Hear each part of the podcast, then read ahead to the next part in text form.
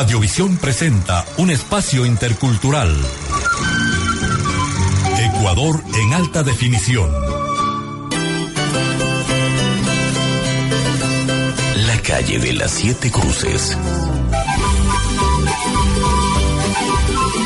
Quito ha sido objeto predilecto de poetas, pintores e historiadores. El origen y la transformación de la ciudad, sus bellezas naturales y artísticas, sus habitantes, sus calles, sus casas. Cuadros, dibujos y poemas han recogido el escenario urbano de Quito, el marco orográfico que la resguarda con el Pichincha a sus espaldas y media docena de nevados dando luz al paisaje, con sus iglesias, conventos y altares coloniales. El viejo Quito. Adobe y piedra, tradición y cultura que se remontan a muchos siglos atrás. La conquista española dislocó el mundo nativo quiteño e impuso un nuevo modelo cultural bajo el justificativo de extirpar las idolatrías de los indígenas. El blanco destruyó sus restos arquitectónicos y urbanísticos, su arte textil, metalúrgico y cerámico. El escenario urbano de Quito cambió radicalmente, desaparecieron templos, adoratorios, coluncos, tolas y bohíos nativos y se levantaron iglesias y conventos en cada lugar ancestral con carácter sagrado. La nueva ciudad surgió alrededor de una plaza central y sus calles se extendieron a cordel. En cada vía se levantó una iglesia o un convento y se erigieron cruces talladas en piedra, símbolo de la fe de los conquistadores. Nuevas construcciones se multiplicaron rodeadas por las lomas de San Juan, antiguo Guanacauri o Templo de la Luna, y el Panecillo, antiguo Yavirac o Templo del Sol. Ambas elevaciones habían sido hitos simbólicos de la Quito aborigen.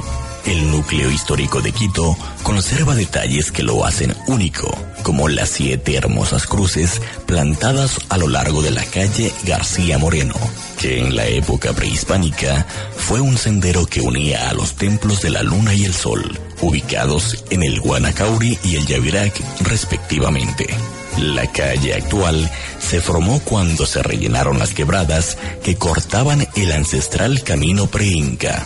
Ese sendero recorría la antigua Quito desde el norte hasta el sur, entre las actuales calles Julio Matobelle y Ambato, que unen a los barrios tradicionales de San Juan y San Roque. Antiguamente, la actual García Moreno fue denominada de las Siete Cruces por las siete hermosas tallas de piedra levantadas junto a las iglesias y los conventos de la vía. Las cruces se utilizaban como altares populares durante Corpus Christi y la gente las engalanaba con muchos adornos. Las cruces fueron escogidas también por el anónimo patriota del siglo XVIII para colocar las famosas banderillas de tafetán rojo, los primeros pasquines de la independencia que llamaban a los quiteños a ser libres del yugo español. Desde la calle Matobelle al norte se tiene una espléndida vista panorámica de Quito. Las siete cruces que se suceden desde allí son las de Santa Bárbara, la Concepción, la Catedral, el Sagrario, la Compañía, el Carmen Alto y la capilla del Hospital Psiquiátrico San Lázaro. Es muy posible que la Iglesia Católica hubiera plantado las cruces en los lugares en donde los indígenas tenían ancestrales apachetas, en donde los caminantes depositaban ofrendas. Investigación y libretos Dolores Costales Peña Herrera. Producción Radiovisión.